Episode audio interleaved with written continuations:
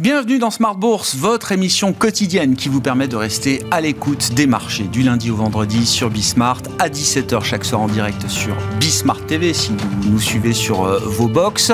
En replay évidemment chaque jour sur bismart.fr et en podcast également sur l'ensemble de vos plateformes. Au sommaire de cette édition ce soir, des marchés actions qui continuent d'évoluer en, en dents de scie euh, après la euh, phase de reprise qu'on a vue à partir de la moitié du mois d'août pour les actions et les actions européennes notamment. Les dernières séances marquent plutôt un effritement de ce mouvement de, reprise. La séance du jour est encore assez emblématique euh, à ce niveau-là, avec une petite baisse sans doute à l'arrivée pour les indices européens et un CAC 40 qui tourne autour de 7250 points désormais, avec quand même d'autres mouvements à signaler sur des euh, marchés de devises ou des marchés de matières premières qui sont peut-être d'ailleurs les principaux mouvements de l'été.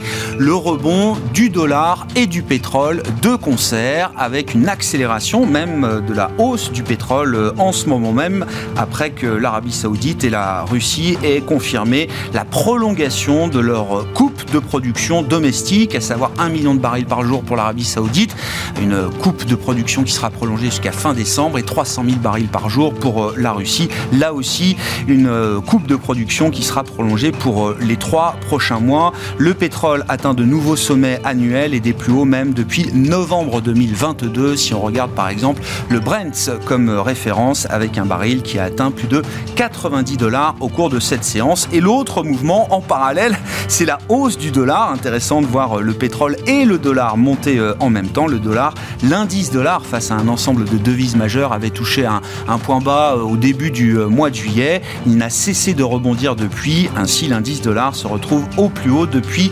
mars désormais de cette année. Nous discuterons évidemment de ces mouvements de marché avec nos invités de Planète Marché dans un instant. Et puis euh, dans le dernier quart d'heure de Smart Bourse, le quart d'heure thématique, nous nous focaliserons sur euh, le marché des actions européennes avec une euh, logique de range indiciel qu'on observe depuis des mois maintenant quand on prend la référence du stock 600 par exemple, l'indice large des grandes valeurs européennes. Les niveaux que l'on connaît aujourd'hui sont à peu près les mêmes que ceux qu'on connaissait au mois de février, au mois de mars dernier. Comment expliquer cette situation de marché à plat et quelles sont les convictions que l'on peut avoir malgré une configuration de marché en consolidation ou à plat. Nous en discuterons avec Roland Caloyan, le responsable de la stratégie action européenne de Société Générale CIB, qui sera en plateau avec nous à partir de 17h45.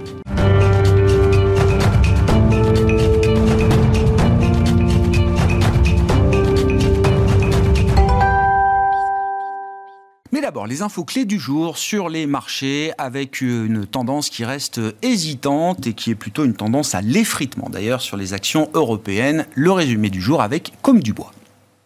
La bourse de Paris fait du surplace ce mardi, fermée hier pour cause de Labor Day. Wall Street s'oriente vers une ouverture indécise.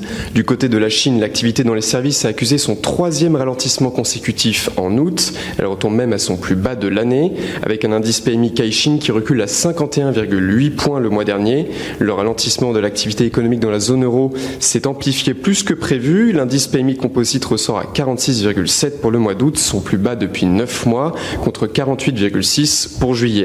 Du côté des valeurs, on retiendra le rebond de Total tout au long de la séance, porté par la poursuite du rebond des cours du pétrole, qui se trouve sur des plus hauts annuels.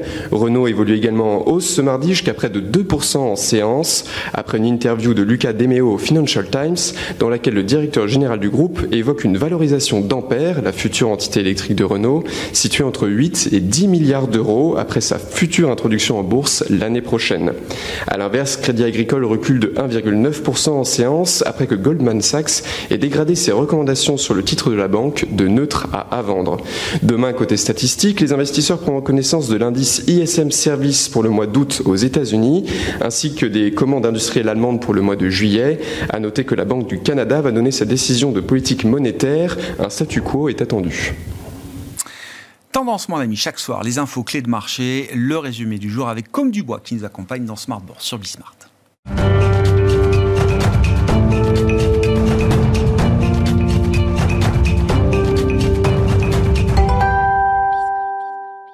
Trois invités avec nous chaque soir pour décrypter les mouvements de la planète marché. Ravi d'accueillir ce soir Sébastien Lalvé qui est avec nous en plateau. Bonsoir Sébastien. Bonsoir. Directeur général de la financière Arbevel. Euh, Alexandre Taïeb est avec nous également en plateau, gérant chez Sycomore Asset Management. Bonsoir Alexandre. Bonsoir Grégoire. Merci beaucoup d'être là et merci à Xavier Chapard de nous accompagner également ce soir. Bonsoir Xavier. Bonsoir Grégoire. Ravi de vous retrouver, euh, vous Xavier et, et, tous les trois euh, au sens large. Xavier, vous êtes stratégiste chez LBPAM c'est ça hein, maintenant on ne dit plus la Banque Postale Asset Management, je le précise parce que voilà, c'est nouveau nom. LBPAM. Désormais, ça claque. Mieux. Euh, je commence avec vous, euh, Xavier. Effectivement, dans les, on cherche toujours, euh, voilà, cette cette période de rentrée, qu'est-ce qui a changé au cours de l'été par rapport à l'état du monde, des marchés, tel qu'on a pu le laisser au mois de juin ou au mois de mois de juillet. Je note quand même deux phénomènes importants, assez significatifs en termes de, de mouvement. L'indice dollar qui a dû toucher un plus bas de l'année au cours du mois de juillet est remonté au plus haut du mois de mars. Hein une remontée quand même assez significative face à un ensemble de devises. Et en parallèle de ça, on a eu une remontée continue quasi continue des cours du pétrole, en l'occurrence, dans le compartiment des matières premières. On avait un pétrole qui était au plus bas en juin, autour de 70 dollars pour le, baril de Brent, peut-être un petit peu au-dessus. On retrouve aujourd'hui le Brent à plus de 90 dollars. Qu'est-ce qui explique ces, mouvements sur euh, une période de, deux mois? Et quelles sont les interrogations que ça peut soulever, notamment quand on parle du pétrole et du poids que les matières premières ont eu dans les mécanismes d'inflation, de diffusion de l'inflation, puis de désinflation. Alors le pétrole, comme vous avez dit, c'est quand même une, euh, des drivers spécifiques euh, sur, euh, sur l'offre de pétrole qui va être réduite un peu plus longtemps. Mais c'est vrai que ça repose des questions sur la, les hausses de taux de la Fed. Notre scénario, c'est toujours une pause de la Fed en septembre, mais le risque de hausse va continuer à être avec nous au moins jusqu'à la fin de l'année si le pétrole reste à ces niveaux-là. Et, et ça, ça vient renforcer encore la suprématie non seulement du dollar, mais en fait de l'économie américaine par rapport au reste du monde. Et en fait, c'est ce qu'on a observé cet été avec euh, les craintes croissantes sur la Chine et le ralentissement européen qui est plus fort qu'attendu. Et donc tout ça, forcément, ça crée euh, un gap avec les États-Unis qui est croissant et qui soutient euh, le, le dollar et c'est un problème pour nous parce que le problème de la hausse du dollar, c'est qu'elle est négative pour tout le monde, en fait, dans les perspectives. C'est-à-dire qu'elle est négative pour les États-Unis qui sont moins compétitifs, mais contrairement aux autres devises, c'est pas positif pour les autres parce que ça augmente le coût de financement et les incertitudes financières pour l'ensemble en fait euh, du reste du monde. Faut pas oublier que le dollar, ça reste la monnaie de pivot, euh, la monnaie de réserve mondiale. Même si le poids économique des États-Unis a baissé, le poids du dollar a pas du tout baissé. Et donc c'est vrai que ça renforce encore les incertitudes et donc, euh, un peu ce risk-off sur tous les autres marchés, à part le pétrole qui a son driver propre. Ouais, ça a pris quand même 20-30% les cours du, pétrole. C'est toujours une question d'offre sur le pétrole. Alors, l'annonce du jour, c'est la prolongation des, réductions domestiques de l'Arabie Saoudite et de, la Russie jusqu'à la fin du, mois de décembre. Mais enfin, le rebond du pétrole, il n'a pas commencé aujourd'hui non plus. Est-ce qu'il y a dans le marché pétrolier et des matières premières des anticipations liées peut-être à un point bas de l'économie chinoise, voire une phase de relance qui pourrait à un moment quand même peut-être euh, arriver. Euh, c'est vrai que les autorités chinoises font un peu plus pour soutenir l'économie depuis la semaine dernière, euh, notamment sur l'immobilier avec des mesures qui n'avaient pas été prises depuis 2015. Donc on voit, c'est, ça reste pas le grand soir, mais c'est un peu plus. Donc des espoirs peut-être de stabilisation de la Chine. Euh, et puis il y a un marché du, euh, du pétrole qui est tendu de toute façon en fin de troisième trimestre et quatrième trimestre, on savait que la, l'offre allait être en dessous de la demande pendant au moins cette période-là. Nous on pense que ça va pas durer et que 90 on est un peu à un point haut euh, pour, euh, pour les, prochains mois, mais c'est, enfin, l'incertitude est là. Et un des éléments qui a soutenu le pétrole à partir du milieu de l'été, c'est aussi de voir que la Russie a l'air de commencer à vraiment réduire sa production. Ça fait euh, depuis mars dernier qu'elle s'était engagée à réduire sa production. On ne le voyait pas en fait jusqu'à juin. Mm, mm. Et là, on voit que la production commence à baisser et donc ça rééquilibre le problème d'offres sur le pétrole. Mm. Alexandre, qu'est-ce qui vous intéresse dans ces mouvements autour du dollar et du, euh, pétrole et quels sont les enseignements euh, qu'on peut en tirer? Est-ce que ça annonce quelque chose de particulier? Euh, si je commence par le dollar pour expliquer pourquoi, enfin peut-être ce qui a changé entre juin et maintenant, parce que si vous vous souvenez sur la première partie de l'année, on disait bon, globalement, on devrait en 2023 avoir une petite récession aux US, mais l'Europe, ça tient bien, la crise énergétique est passée. en fait, aujourd'hui, ça s'est presque totalement inversé. L'idée de stagflation revient en Europe et on parle de soft landing, voire de no landing aux US. Donc le fait que les investisseurs reviennent sur le dollar et que le dollar s'apprécie est assez logique. Euh, sur la partie euh, pétrole, oui, il y a un facteur euh, offre. la réduction de l'offre fait que le prix augmente, mais la justification a toujours été que la demande allait se tarir. Euh, néanmoins, si la Chine continue, alors c'est à coup de mesurette, mais si elle continue de relancer et que l'économie chinoise tient relativement bien, hein, euh, si elle atteint 5% de croissance, ok c'est bas par rapport à ce qu'on a connu, mais ça tient relativement bien, alors on pourrait avoir une demande qui est nettement supérieure, et avec une offre qui est contenue, euh, avoir un prix qui va au-delà de, de 90 dollars. Au regard des tensions qu'on décrivait sur le marché, l'équilibre offre-demande, ça, joue à quelques milliers, dizaines de milliers ou centaines de milliers de barils, euh, de barils jour. Hein. C'est-à-dire que, voilà, incrémentalement, une demande légèrement meilleure en Chine, ça peut avoir des effets sur le prix importants. Tout à fait. Euh, et donc, euh, partant de là, en fait, le, le, risque, à mon sens, que ça représente est plus important en Europe qu'ailleurs.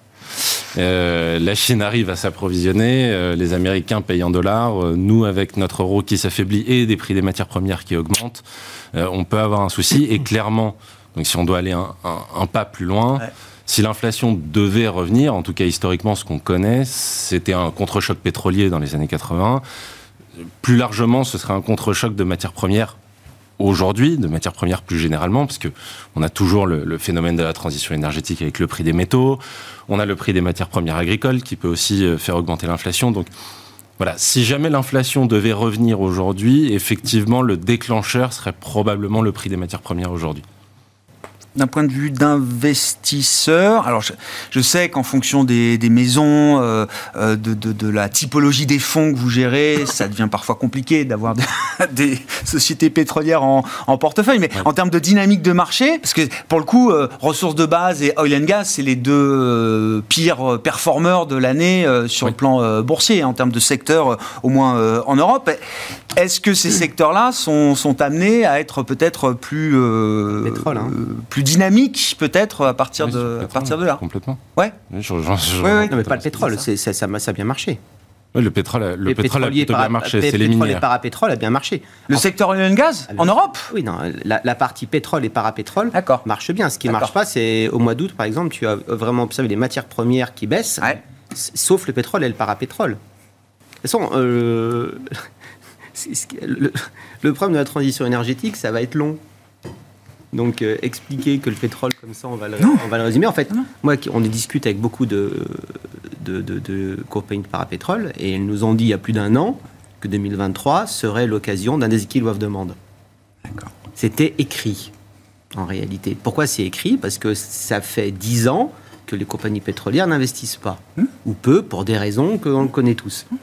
Donc, non, c'est juste qu'à un moment, ils des maths. Hein. Euh, donc aujourd'hui, y en plus, il n'y a pas d'exploration, ou très peu, et que tous les investissements se font quasiment uniquement en exploitation des puits existants, donc en optimisation des puits existants. Donc ça s'est vu. Alors moi je regarde l'indice sectoriel euh, en Europe effectivement, mais j'ai pas la décomposition. Mais vous dites dans les sous-segments, euh, les compagnies d'exploration et les juniors, ça, a bien marché. Les, les, les Valorec, les CGG, les techniques énergistes. Et, ce qui est intéressant par rapport à ce qu'on a commencé à aborder, c'est à dire on n'a pas d'investir dans ces boîtes parce que c'est mal.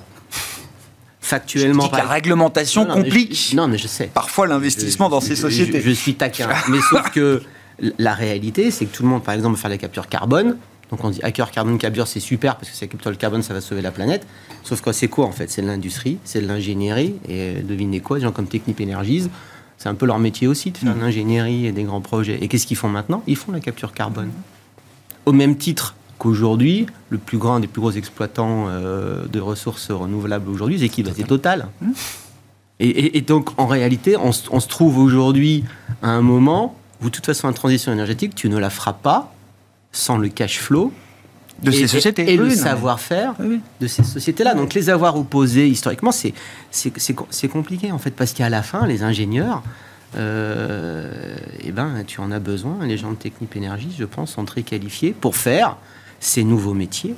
Et vous parlez avec Valorec, qui vous disent quoi? C'est que les tubes sans soudure qu'ils font, on en a besoin pour faire du pétrole sale de schiste, mais c'est les mêmes pour faire de l'énergie propre. Oui, du nucléaire ou autre, bien sûr, oui, ils sont sur... oui, je suis d'accord. Aujourd'hui, c'est pas tout à fait les mêmes boîtes, euh, Valourec, euh, Technip Énergie et Total, hein, c'est pas tout à fait les boîtes. Les mêmes boîtes. Valourec, ils te disent qu'aujourd'hui, ils ont un carnet de commandes qui est historique, parce que tu as à la fois les, énergies, les, industries traditionnelles qui doivent réinvestir parce que les Indiens, euh, eh ben, ils commencent à être beaucoup et euh, ils consomment. Donc, euh, et donc, tu as un vrai besoin. Et en même temps, tu as toutes les nouvelles énergies qui sont aussi demandeurs d'infrastructures euh, diverses et variées. C'est des boîtes qui ont changé de statut technique. Je me, alors ils se sont splittés. Hein, euh, je sais effectivement. Technip Energies. Ouais. Euh, Technip Energies, c'est une boîte qui a changé de statut aux yeux des, investisseurs. On voit ça comme un équipementier de la transition énergétique et plus uniquement comme une boîte parapétrolière comme on la, caractérisait il y a quelques années. Ce qui risque de se passer, à mon avis, c'est que ces sociétés-là, pour des raisons, je dirais, type taxonomie, il est possible qu'elles fassent des spin-offs oui, bah, c'est ce qu'on voit partout. Hein. Mais, ces spin-offs sont créateurs de valeur, parce que tu, vas, tu, vas cristalliser de la valeur, en fait, d'une mhm. certaine façon. Donc, euh, on le voit dans l'automobile, on le voit chez les énergéticiens. Tout le monde essaye d'extraire le maximum de la, de la valeur de, sa, son activité green ou de son activité électrique. Euh, et, le paradoxe du mois d'août, donc qui a été un mois qui a été compliqué sur les marchés, compliqué à, plein des niveaux, plein de niveaux. Tu te rends compte que justement, nous, dans les fonds qu'on gère, parmi les très bons contributeurs, tu as tout ce qui est lié au pétrole et au parapétrole. Mmh. Et parmi les contributeurs négatifs, tu as tout ce qui est lié aux, matières premières, hors pétrole. Pourquoi? Parce que la rhétorique euh, récession, Chine, a eu un impact euh, négatif sur ces sociétés cycliques. Et ce qui est meilleur, quand tu regardes, par exemple, le prix du lithium depuis, depuis un an, il est en forte baisse, mmh.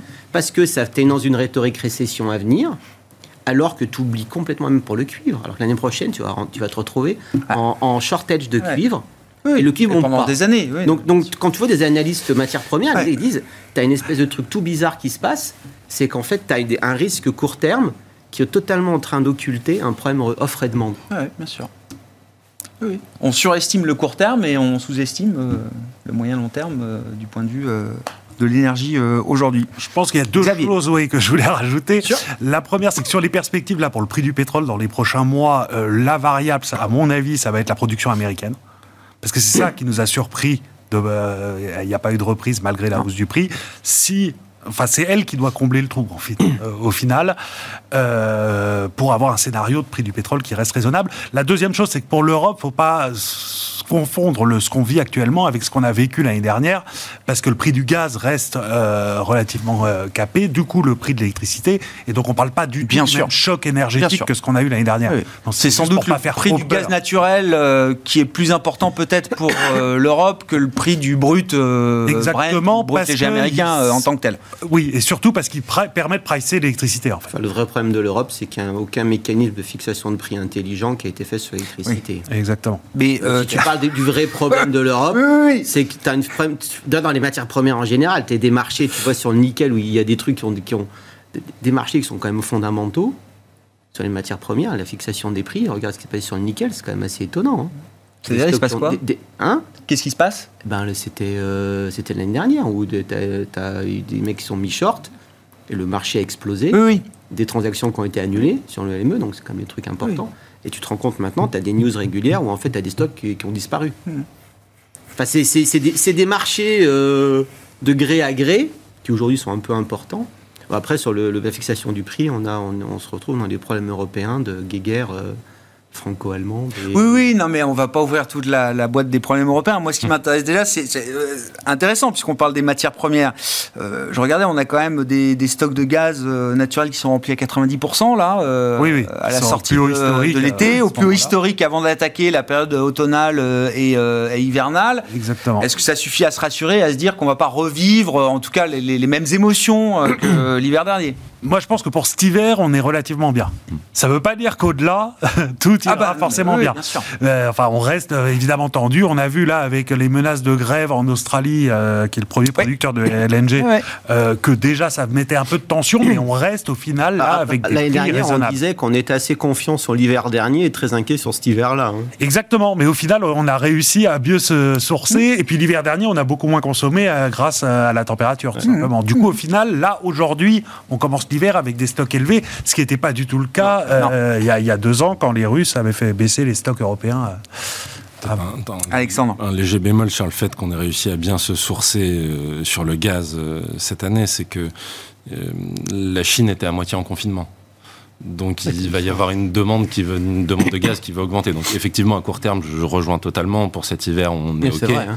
Mais là, il va falloir commencer à se poser des questions sur est-ce qu'il va pas y avoir une guerre des prix ou une guerre de la demande sur le gaz. Euh, on a sécurisé quelques contrats quand même d'approvisionnement. On a eu le temps euh, en 6, 9, 12 mois de d'assurer aussi des, contrats de long terme peut-être qu'on n'avait pas forcément. on consomme 15% de gaz en moins que, que y a un an.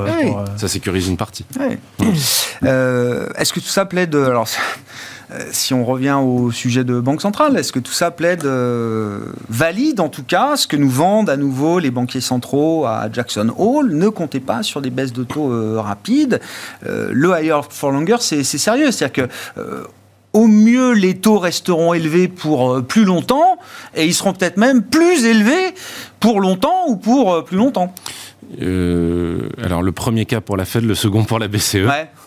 Euh, le Higher for Longer, oui, il est sérieux au niveau de la Fed, mais je pense que globalement, elle a terminé.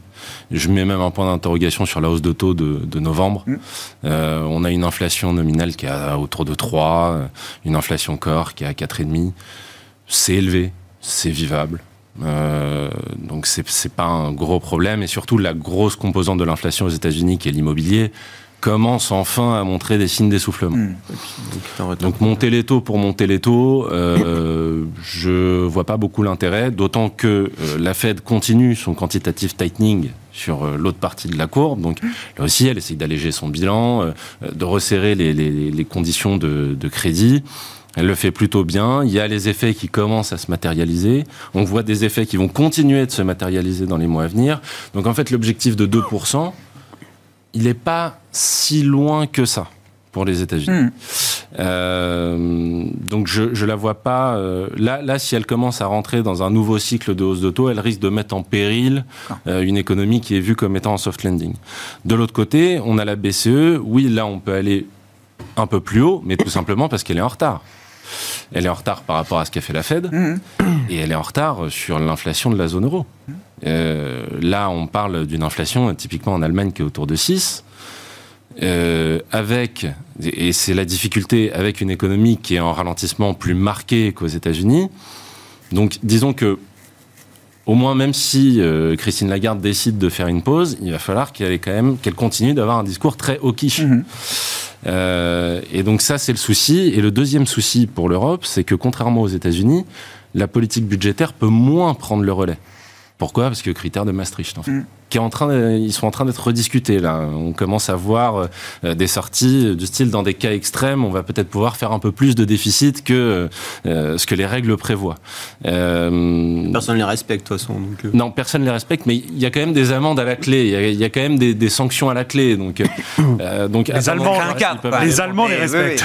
Les Allemands les respectent, mais c'est peut-être ce qui les met dans, le, dans la. Bon, les déséquilibres budgétaires, ça marche dans les deux sens. Hein. Enfin, trop d'excédents, ça fait partie aussi des, des déséquilibres équilibres budgétaires qui peuvent être sanctionnés, théoriquement en tout cas, par, euh, par la Commission. Euh. Ah non, parce que c'est. Non, parce que c'est un excédent. D'accord, ah, c'est asymétrique. C'est ah juste bah, les déficits. Les règles sont faites par les Allemands. Les imbalances qui étaient, euh, qui étaient les excessive imbalances. Pour les déficits, pour les budgets, c'est que les déficits, et pour les comptes courants. On a le droit d'être en excédent, d'accord. Oui, c'est très déséquilibré entre les déficits et les excédents. mais, mais pour ce qui est baisse de taux, il n'y a pas d'urgence non plus à baisser les taux aujourd'hui. Il n'y a, pas, a pas de crise, il n'y a rien qui a craqué. Donc les banques centrales se laissent aussi des marges de manœuvre et attendent de voir si elles ont besoin de, baisser les taux. Mais pour l'instant, c'est higher for longer et c'est très sérieux. Hmm. Où est-ce que ça transmet le plus vite euh, la politique monétaire? Bah, C'est là où moi je, mets un bémol. On a quand même l'impression qu'en zone euro, ça fait plus mal qu'aux États-Unis. Ça transmet plus vite en zone plus euro. Plus vite. Euh, alors c'est pas ce qu'on disait au début. Hein. En ampleur, oui, mais c'est en ampleur, on en a fait moins. Le seul problème, c'est que nous, on passe pas uniquement, mais beaucoup par le système bancaire. Et le système bancaire est beaucoup plus impacté euh, on l'a vu avec euh, la croissance des crédits, des masses monétaires ou tout ça en zone euro. Ça fait assez mal. Et quand on voit les chiffres. L'impulsion de crédit est déjà négative depuis plusieurs trimestres en zone euro. Hein. Depuis deux trimestres. deux trimestres. Et si on regarde les enquêtes auprès des banques, ça suggère que ça reste négatif au moins jusqu'au début de l'année prochaine. Et ça, on a remis plus de temps à le voir aux États-Unis. Oui, je pense parce que notamment euh, il y a beaucoup une composante marché plus importante dans le refinancement aux États-Unis. Et en fait, ce qu'on a vu depuis le début de l'année, c'est que les conditions financières aux États-Unis, malgré les hausses de taux de la Fed, elles se détendaient plutôt parce que les actions montaient, parce que les taux longs après le stress bancaire ont plutôt baissé. On l'a vu avec les taux mortgage qui avaient atteint plus de 7,5% fin de l'année dernière, qui étaient redescendus à 6. Mais là, depuis cet été, par eh contre, ça avec la hausse des taux, réels, etc., taux réels, euh, dollars, euh, et du coup taux dans l'économie, ça repart. Par contre, ce qu'on ne voit pas, c'est le ralentissement des émissions. Donc euh, les entreprises arrivent encore à émettre de façon assez positive dans le marché. Mais du coup, ça veut dire que ça freine moins l'économie. Or, aux États-Unis, c'est 70% de refinancement marché. En, en, Europe, on est 70% en financement bancaire. C'est pas, c'était pas évident au départ. On aurait pu dire un, marché très euh, euh, euh, désintermédié comme les États-Unis, la transmission par le marché va se faire beaucoup plus vite auprès des agents économiques, entreprises, ménages. Mais c'est parce qu'on s'attendait à des ajustements sur les spreads de crédit, sur les actions, beaucoup plus importants qu'on n'a pas vu en fait. C'est les marchés ont été un peu contre la fête pendant les six premiers mois de l'année. Depuis cet été, ça va plutôt dans le même sens de durcir. Sébastien? Ah, mais après, là où on a quand, on dit que ça, se voit plus en Europe, c'est qu'en fait, aux États-Unis, ça va mieux aussi parce qu'ils ont, ils ont fait l'IRA aussi. Il y a la politique euh, budgétaire. Donc la politique budgétaire est plus efficace. Alors plus efficace avec euh, de 6% de déficit sur PIB prévu l'an prochain. oui, j'espère qu'il y a un peu d'efficacité. Euh. Non, non, non, non, c'est pas ça. Que parce que c'est beaucoup quand même. Oui, non, mais, non, parce que, parce que je pense que si on, on ne peut pas parler d'une meilleure tenue de l'économie si on ne parle pas de ça. Non, non, mais, c'est c'est la variable clé. Et, et, mais le problème, c'est que dans, un, dans une économie mondialisée comme la nôtre, euh, leur déficit budgétaire attire les boîtes européennes, et nous, on les enlève ici. Hein. Donc on a plein d'exemples de boîtes qui pensaient euh, investir en Europe et qui ont choisi finalement, pour des raisons de stabilité euh, et de visibilité des aides, d'aller aux États-Unis. Donc après, on peut argumenter que au final, c'est un déficit. Est-ce que le multiplicateur budgétaire sera tel que, au final, ça sera un TRI positif euh, pour le taxpayer américain? J'en sais rien. Mais ce que je sais, c'est que euh, ça nous enlève des ressources, des investissements ici. Oui. Bah, de toute façon, euh, États-Unis, Europe, Chine, enfin de, de, ce point de vue-là, le classement est parfaitement respecté. Hein. Ceux qui ont une politique fiscale budgétaire la plus entreprenante sont ceux qui s'en sortent le mieux en termes de, régime de croissance et ça va décrescendo jusqu'à la Chine qui euh, reste très timide euh, aujourd'hui. Mais vous disiez, Alexandre, c'est la variable clé, hein, la politique budgétaire, et, on l'a peut-être d'ailleurs euh, pas mal sous-estimé. C'est vrai qu'on a l'image d'une Europe, à travers la lecture française ou des pays du Sud, d'une Europe très dépensière, qui aime les déficits, qui veut toujours faire plus de déficits. La réalité, c'est que la dynamique des déficits en Europe l'an prochain, elle va plutôt s'amoindrir, alors qu'aux États-Unis, on est parti 2024-2025 pour être encore euh, plus expansionniste peut-être. Mais il y a des. Alors, Biden prévoit quand même des augmentations d'impôts pour les plus riches qui devraient résorber un peu ça à horizon 2026. Donc, ne vous inquiétez pas. Oui, non, mais il y a toujours ça, oui. La question de la soutenabilité à 10 ans, mais bon. Les, déficits, les déficits à 7%, euh, en tout cas, tant que, tant que la Fed continue de resserrer, euh, que ce soit via le QT ou via des hausses de taux, euh, je pense qu'il y a des déficits à 7%, on va continuer de les voir. Et le marché aime ça? Enfin, je veux dire, pour un investisseur action ou pour un investisseur tout court, c'est pas un problème aujourd'hui, ce sera peut-être un problème demain, mais enfin, le marché a l'habitude de reporter les problèmes dans le temps. Hein, donc, dollar, euh, hein. En théorie, si tu avais un dollar qui baissait, euh, la fin, c'est le dollar. Hein.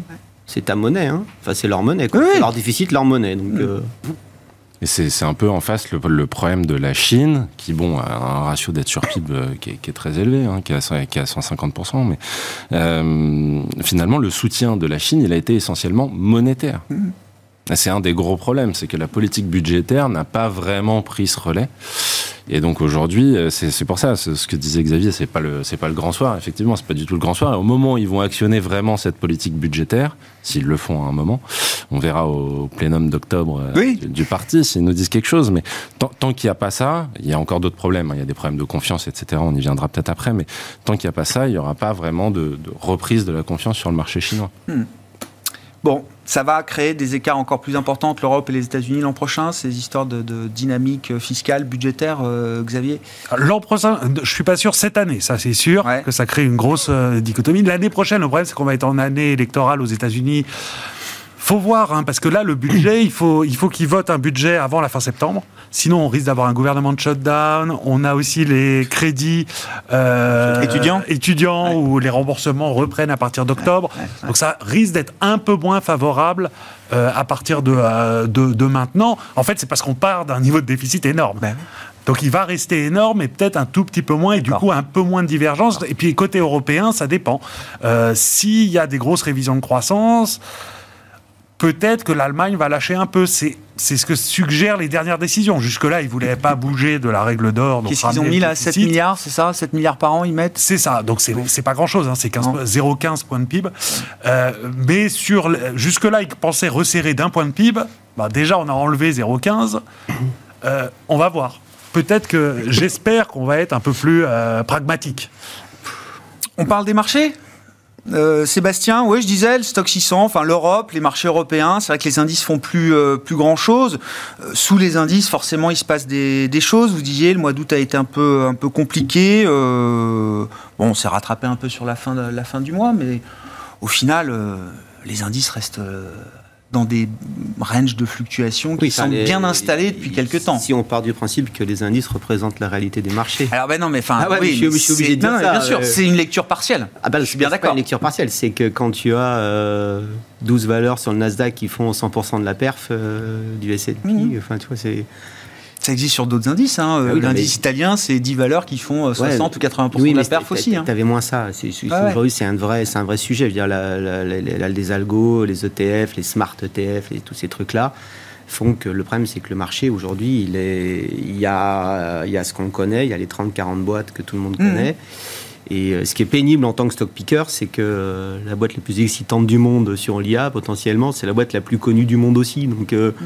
toi, tu dis, moi, je suis du stock picking, payez-moi des frais de gestion parce qu'honnêtement, je suis hyper fort, je trouve des super idées. On dit, t'es gentil, Coco, mais moi, j'achète Nvidia et Google, Amazon et Tesla et je fais mieux que toi. Donc, bah non, non, mais qu'est-ce que ça nous dit des quand on sort un peu de cette lecture indicielle, du coup, Sébastien Qu'est-ce que vous retenez des, des intérêts du marché, voilà, à la sortie de l'été ou en cette période de rentrée? Bah, moi, je, je, vois, je constate, hein, si vous écoutez, euh, je crois que c'est Norcia qui a fait une étude sur l'allocation euh, des CGP, c'est 7% en action. C'était 30% il y a deux ans. Donc ils aiment, beaucoup, ils aiment beaucoup faire des produits structurés, ils aiment beaucoup faire euh, des fonds datés. Après, c'est pas con, hein, tu as 6%. Bien sûr. Bah, donc, donc, donc aujourd'hui, en fait, ce qui se passe, c'est que tu as une, une, véritable. Le marché est vraiment à deux vitesses. Sur les, sur les small cap, les small mid cap, on a 12 fois les résultats. Euh, il n'y a jamais eu un tel écart de valorisation avec les larges. Euh, enfin, il y, a, plusieurs marchés en un, en fait. Mm. Donc aujourd'hui, euh, et il y a assez peu, pour l'instant, de retour à la moyenne À la, moyenne. Et en fait, ce qui se passe, c'est que la valorisation qui est supposée être l'alpha et l'oméga d'un investisseur, aujourd'hui, n'est pas un critère qui justifie quoi que ce soit, en fait. Donc, mmh. euh, et parfois, le marché est plus intelligent que les gérants, hein, parce que quand il achète Nvidia en début d'année, ça fait 150%. Ah euh, après, c'est le bon exemple de dire qu'il y a des boîtes où, en fait, ce que tu vois, c'est que c'est juste que le marché, les gens n'ont pas anticipé la croissance. Et, euh, mais il n'y a pas que ça. Il y a des boîtes qui ont été dirétées de façon extraordinaire et des boîtes qui sont juste. qui intéressent personne. Donc, le private equity va venir. quand tu as un indice Argos du private equity qui valorise les boîtes aux alentours de 10, plus de 10 fois les bidas, euh, le CAC Small est valorisé à 7 fois les bidas. Donc ça veut dire que tu as une décote de liquidité. Donc pour ceux qui ont de la liquidité à apporter, dans le monde euh, des marchés privés, va y avoir des, il y a peut-être même déjà des opérations intéressantes. Ah, bien sûr. Bah, tu, tu, tu, vois, il y a plein de boîtes qui sont sorties de bourse et ainsi de mhm. suite. Donc en fait, tu as aujourd'hui, moi, ma, ma, ma, ma vision, c'est qu'il y a des sociétés extrêmement bien gérées, avec un vrai désintérêt. L'été a été meurtrier pour pas mal de small et micro, puisqu'il y a moins de liquidité. Encore, encore. Ça continue. Mais, mais, oui, mais tous les trois mois, on me dit, mais il, il peut plus y avoir de sortie, tout le monde a vendu, tous les flux sont arrêtés depuis des années, il n'y a plus rien à vendre sur ces marchés-là de small et mid cap. PEA, PME encore, tu, es en, tu, en, tu étais en baisse encore en, juillet d'août, en, en, liquidité, tu es en baisse depuis 5 ans. Ah oui, l'avantage de, des maths, c'est que quand tu perds 50%, tu peux encore perdre 100% derrière, toujours pareil. Donc, euh, donc voilà. Donc, euh, mais après, tu regardes les GAFA qui sont emblématiques, euh, tu vois, la valo des GAFA, aujourd'hui, c'est peut-être deux fois intérieur la valo euh, des GAFA de l'époque, en 2000. Donc en fait, quand elles sont à 25 fois de, en PE forward, Mm.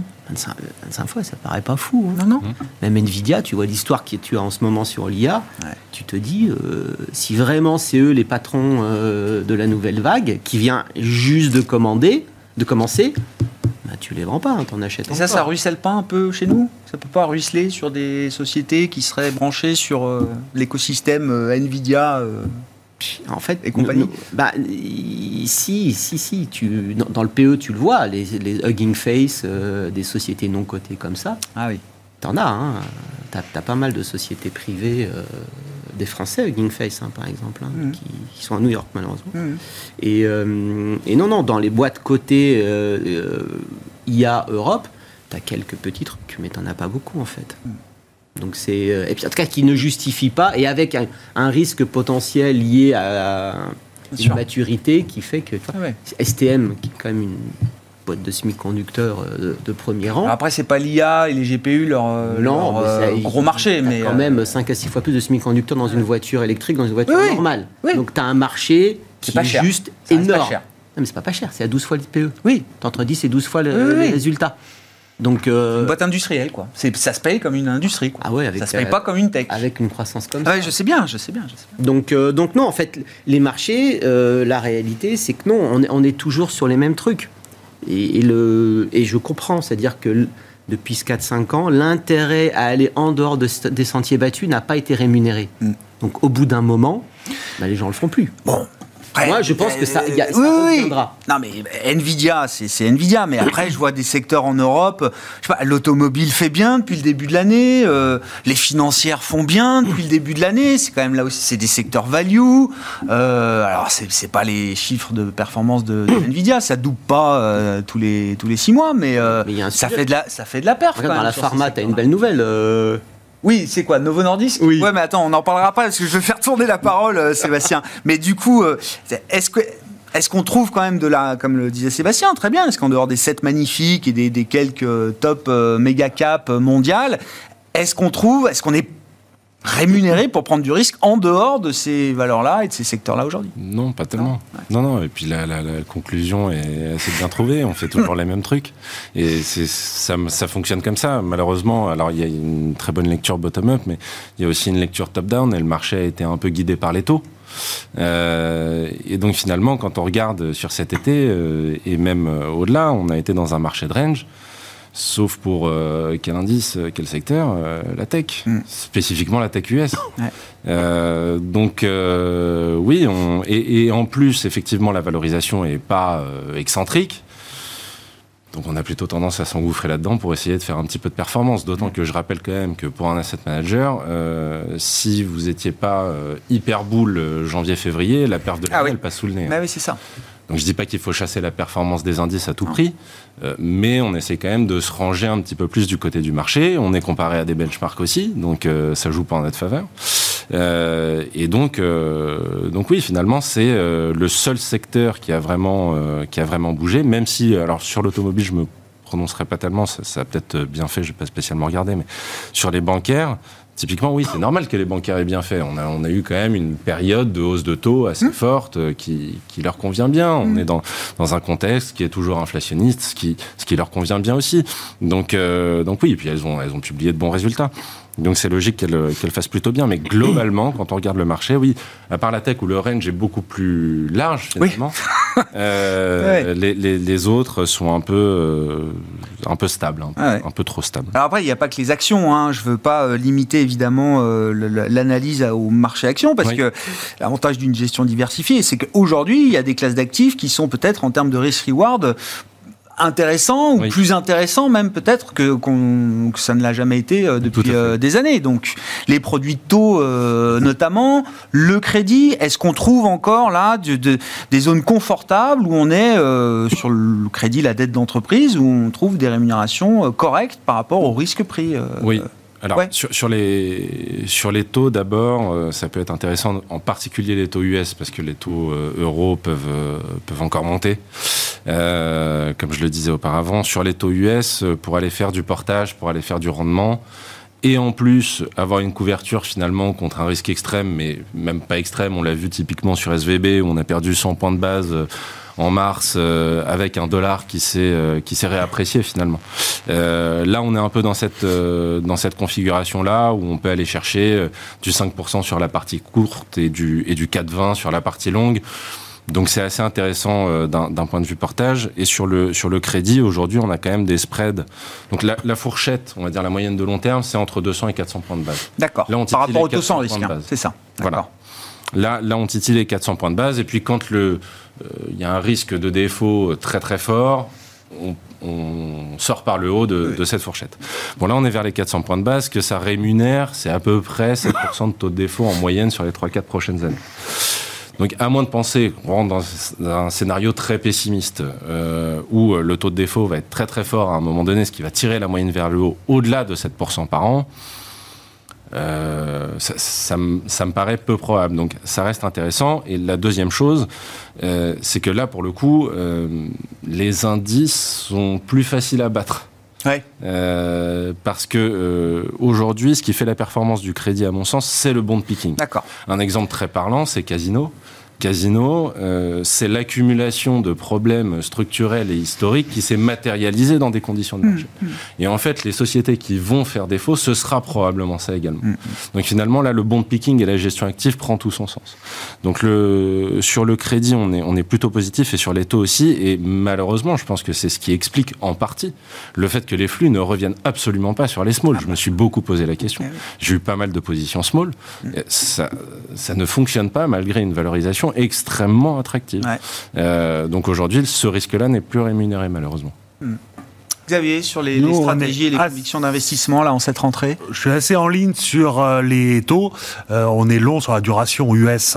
Euh, Donc c'était intéressant à 3,80, 3,90 sur le 10 ans américain. Ça allait d'autant plus à plus de 4% Exactement, sur le 10 ans. Nous, on pense que vers la fin de l'année, on peut être à 4 dans un scénario central. Hmm. Et puis la balance des risques justifie ça. Sur l'Europe, c'est vrai qu'il va y avoir pas mal d'émissions là en septembre, donc on fait un peu attention, même si le niveau des taux est aussi raisonnable.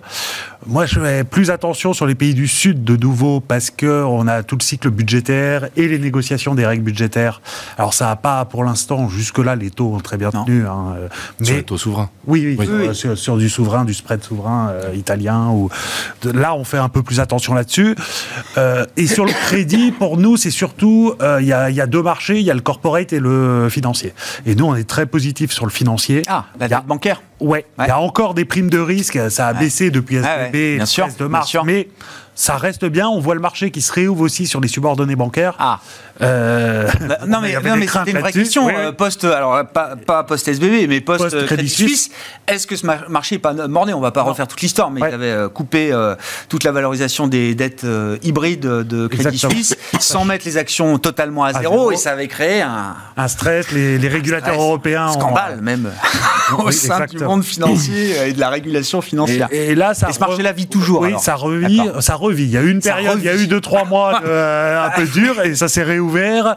Euh, non, ça marche très bien et structurellement, euh, je pense qu'on aura un re-rating des banques. C'est pas très dur, vous allez me dire. Mais donc, donc là-dessus, on est assez positif. Sur le corpo, on est beaucoup plus sélectif. Là aussi, je pense que le book picking va être très important, mm. sachant que en 2023, on était tranquille parce que euh, les refinancements étaient assez loin. Là, on commence à voir un mur de dette pour fin 2024 2025, peut-être que les investisseurs vont ah commencer à s'y intéresser. un peu, ouais. Voilà. Donc on fait un peu plus attention sur le high yield corpo euh, en, Europe. On termine avec Nouveau Nordisk? On en a parlé quasiment tous les jours. Non, mais moi, ça fait des mois que, qu'on, suit l'histoire et je salue Eric Le Berrigo de Stifel aujourd'hui, qui est analyste euh, santé, qui, euh, il y a neuf mois déjà, nous avait parlé de, de ces indications dans l'anti-obésité développées chez, chez Novo et les perspectives peut-être historique même qu'on pourrait avoir sur ces molécules-là en termes de blockbuster. Hein. Aujourd'hui, c'est le benchmark, c'est 20 milliards hein, pour un blockbuster dans la, santé sur des, des, euh, des, hypertenseurs ou anti-hypertenseurs, etc. Peut-être que demain, ces molécules-là feront plus de chiffres d'affaires que, que ces chiffres-là. Bah, moi, moi, ce que ça m'inspire, deux choses. La première chose, c'est que Novo Nordisk, qui a 10 ans été suivi par les analystes small mid cap santé. Premier élément. Deuxième élément, un peu comme le Viagra. non, mais c'est vrai. Ce qui est intéressant, c'est que c'est, on est dans le vivant. C'est-à-dire que des fois, on découvre des trucs un peu par hasard. et qu'on est, je pense, à l'aube, parce qu'on parlait d'IA tout à l'heure avec Nvidia, la réalité, c'est que le secteur qui va, à mon avis, dans les années à venir, va être le plus dramatiquement, au sens positif, ouais, ouais, j'entends. changé, c'est la santé. Le mariage d'IA de la santé. Enfin, Moderna, est quand même l'exemple vivant du mariage entre IA, santé et robotique. Intéressant. Si on veut sortir du, Nvidia euh, et des GPU, si on veut se positionner sur le thème de l'IA à travers un secteur, vous dites c'est le secteur de la santé qui, de manière évidente, va récolter bah, peut-être le plus vite les fruits de l'IA générative. 2009, moi j'ai vu les, les, les, quand j'ai vu les premières boîtes de biotechnologie à l'époque, je me suis dit s'il y a, en discutant avec les gens pour les tests, s'il y a une industrie qui va être révolutionnée par la loi de Moore, c'est la santé. Hmm. Parce que l'IA et la robotique, c'est juste quand ils faisaient une pipette pour faire un test. Je me rappelle Selectis, à l'époque, ils faisaient, un, ils 1000 tests par jour ou je sais pas quoi. Avec la robotique, c'est des milliers, voire des millions. Hmm, hmm, Donc, euh, il y a plein de boîtes qui travaillent là-dessus. Donc, euh, sur le diagnostic, sur la, sur la recherche, de, sur la, découverte de, produits, on verra bien. Mais, mais, sur le diagnostic et tous ces sujets-là, je pense que c'est juste, un phénomène d'accélération. C'est juste le début. C'est non, non, mais les perspectives sur ces sujets-là sont extraordinaires. Donc évidemment euh, qu'il faut s'intéresser à ces choses-là. Merci beaucoup, messieurs. On s'arrêtera là pour ce soir. Merci d'avoir été les invités de Planète Marché. Sébastien Lalvé, la financière Arbevel, Xavier Chapard, LBPAM et Alexandre Taïeb, Sycomore Asset Management.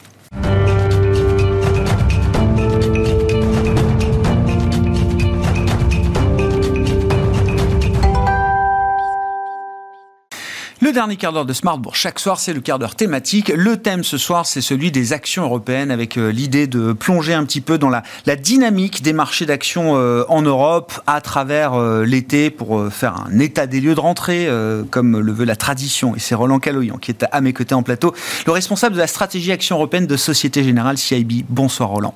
Bonsoir Gérard. Merci beaucoup d'être d'être là. J'essaie effectivement à chaque rentrée de, de, dresser un état des lieux, qu'est-ce qui s'est passé, qu'est-ce qui a changé ou pas à travers l'été. Et c'est vrai qu'un constat s'impose quand on parle des actions européennes et quand on regarde les actions européennes, le marché d'actions en Europe, d'un point de vue indiciel. En regardant des indices larges comme le Stock 600 que, que vous suivez euh, évidemment, euh, qui apporte une lecture peut-être euh, partielle ou tronquée peut-être de la dynamique des marchés, mais qui est quand même un baromètre toujours important à suivre. Quand on prend ces indices larges, le constat qui s'impose, c'est que le marché européen semble comprimé entre deux forces opposées et pas juste depuis euh, cet été. Le stock 600, vous l'écriviez vous-même dans une note fin août, euh, Roland, ne fait plus rien ou quasi plus rien depuis février ou mars? Comment on explique cette euh, situation qui dure hein, quand même plusieurs mois de... Alors c'est une logique de range indiciel, hein, c'est ça. Euh, techniquement, c'est comme ça qu'on appelle. On a des bandes de fluctuation, un canal de fluctuation avec des bornes hautes et basses qui sont bien identifiées, dont on sort quasiment pas. Donc depuis euh, bah, près de six mois maintenant, mm. c'est vrai que ça dure. Oui, effectivement, il n'y a, a, pas de tendance dans les marchés actions européennes, en tout cas quand on regarde les grands indices. D'ailleurs, les grands indices sont importants parce qu'il y a la gestion passive, les ETF, évidemment. Hein, euh, beaucoup, euh, on connaît un grand succès, donc beaucoup sont investis sur les, sur les ETF et se laissent porter par le marché. Donc, euh, il ne faut pas sous-estimer aussi l'aspect indiciel. Hein, ça, c'est assez important. si on déjà on regarde pour qu'un marché monte, soit il faut que les multiples, la valorisation monte, soit il faut que les bénéfices montent. Donc il faut un des deux moteurs. Et euh, nous, on a fait le constat assez rapidement que, ben, en termes de valorisation, le marché était bien valorisé euh, dès le mois de février. Et en ce qui concerne les, les, perspectives sur les bénéfices, on avait une croissance déjà plutôt bonne et voire euh, par rapport à ce qui est attendu, on pourrait être légèrement, légèrement en baisse. Donc aujourd'hui, on a 0% de croissance attendue pour 2023.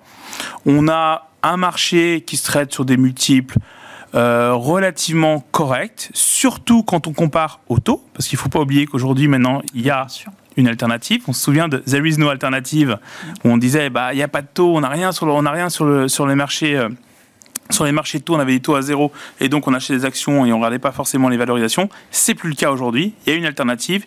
Il y a des taux avec des rendements très, très intéressants. La partie courte, la partie longue de la courbe, euh, obligataire privé comme public. Et donc, euh, effectivement, on trouve que le marché, bah, pour continuer à grimper, ça commence à être compliqué. Si on regarde sous la surface ou si on regarde peut-être de manière un peu plus euh, fine euh, la situation, parce qu'il se passe toujours quelque chose évidemment sur un marché. Dire qu'il se passe rien depuis mars, ça accroche, mais la réalité c'est quand même qu'il y a des mouvements, notamment de rotation euh, sectorielle.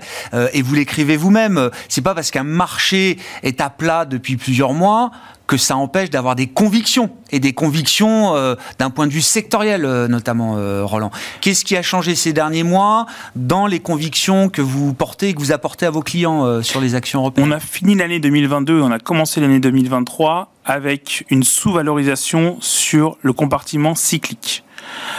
Cette sous-valorisation, maintenant, elle n'existe plus. On a, on, est, on a neutralisé, quand on regarde en termes de valorisation par rapport à longue période, entre les cycliques et les défensifs.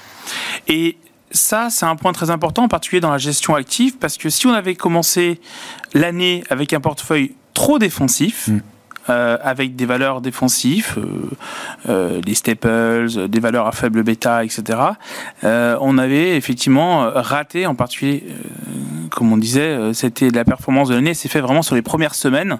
Donc il fallait avoir vraiment euh, une exposition euh, plutôt plutôt cyclique. Depuis, c'est beaucoup plus contrasté.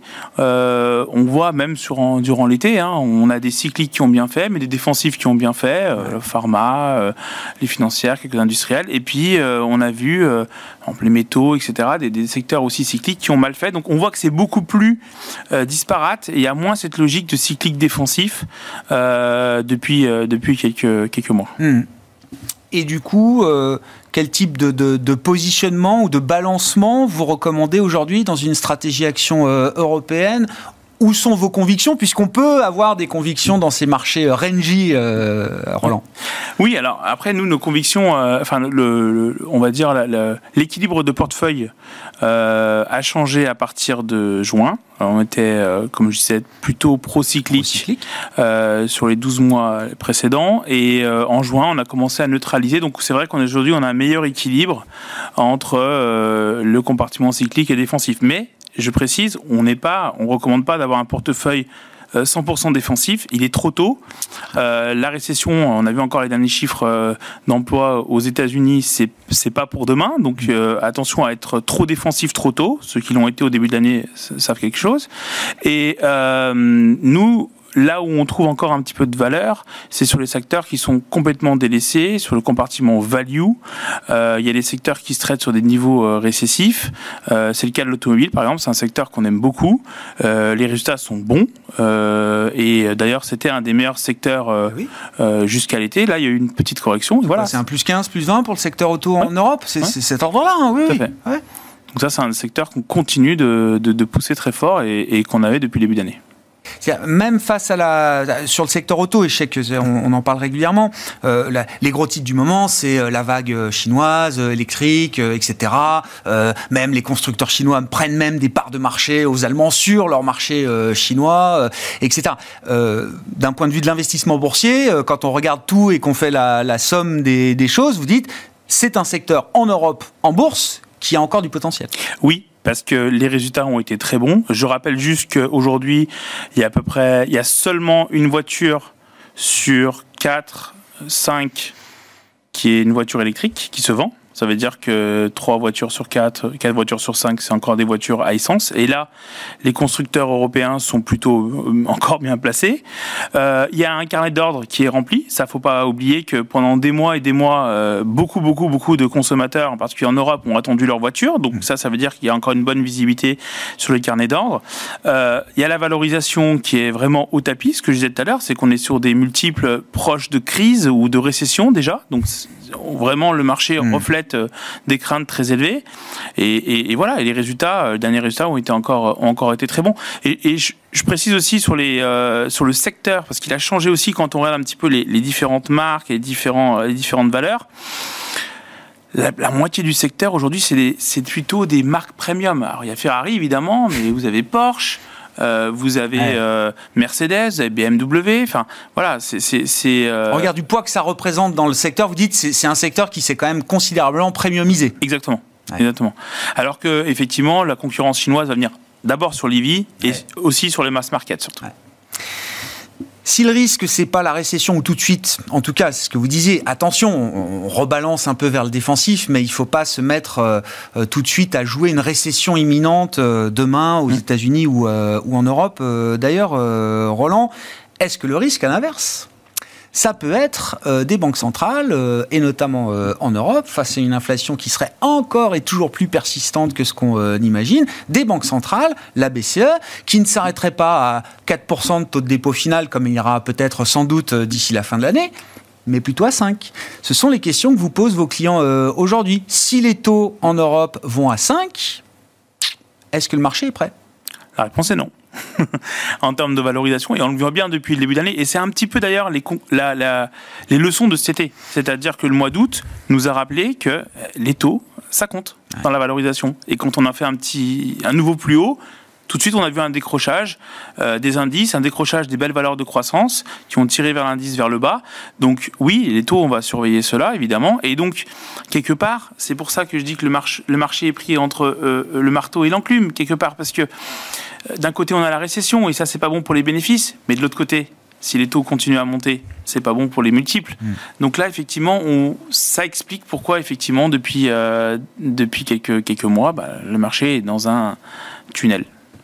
Et quand on fait les maths sur l'idée d'un taux de dépôt BCE à 5%, qu'est-ce que ça donne De combien est-ce que le marché européen se retrouverait euh, surévalué dans, dans cette configuration-là euh, Qu'il ne faut pas écarter, hein oui, on, a, on a modélisé, euh, on a modélisé un, taux à 5%. On arrive sur une correction entre 13 et 19%. Ça va, ça va dépendre évidemment de beaucoup de paramètres. Mais euh, voilà, on communique sur une quinzaine de pourcents, si on veut faire un chiffre médian, une quinzaine de pourcents de, de baisse. Ça, c'est si évidemment les taux euh, montent parce que la BCE va plus fort ou qu'il y a, une, y a un gros, une grosse panique sur le, sur le marché obligataire. Hmm. En termes de, de perspectives bénéficiaires, euh, alors il y, a eu quand même un momentum de, bénéfices évidemment euh, particulièrement fort euh, mm. ces, derniers trimestres. Qu'est-ce qu'on peut dire à l'issue des résultats du deuxième trimestre? Et tout le monde est déjà en train de peaufiner peut-être même ses prévisions 2024. Les outlooks vont bientôt arriver. Donc quelle est la perspective que vous pouvez dresser pour 2024 du point de vue de la dynamique des bénéfices des entreprises en Europe on sort d'un trimestre euh, des, résultats qui est plutôt bon. On a eu plutôt des bonnes nouvelles. Mais effectivement, sur les guidance 2024, euh, c'est plutôt prudent. Et on voit bien que les chiffres ont été euh, révisés à la baisse. La croissance pour 2023 a été révisée légèrement à la hausse, mais la croissance 2024 a été révisée à la baisse. Ça, c'est le premier point. Et le deuxième point, et nous, on a communiqué beaucoup là-dessus, parce qu'on parle beaucoup des bénéfices et des résultats, mmh. mais quand on regarde le chiffre d'affaires, le chiffre d'affaires, c'est les volumes et les prix l'inflation baisse. L'inflation baisse. Donc, c'est une baisse généralisée des prix. Mm. Et donc, ça se reflète aussi dans les, euh, dans les revenus. Et donc, au niveau des revenus, c'est beaucoup plus balancé qu'au niveau euh, des résultats. Euh, sur le dernier trimestre, on a vu autant de mauvaises nouvelles que de bonnes nouvelles. Donc ça, c'est aussi pour moi une des grandes conclusions de, de, ce trimestre, c'est que la baisse de l'inflation risque de mettre pression aussi les, les résultats.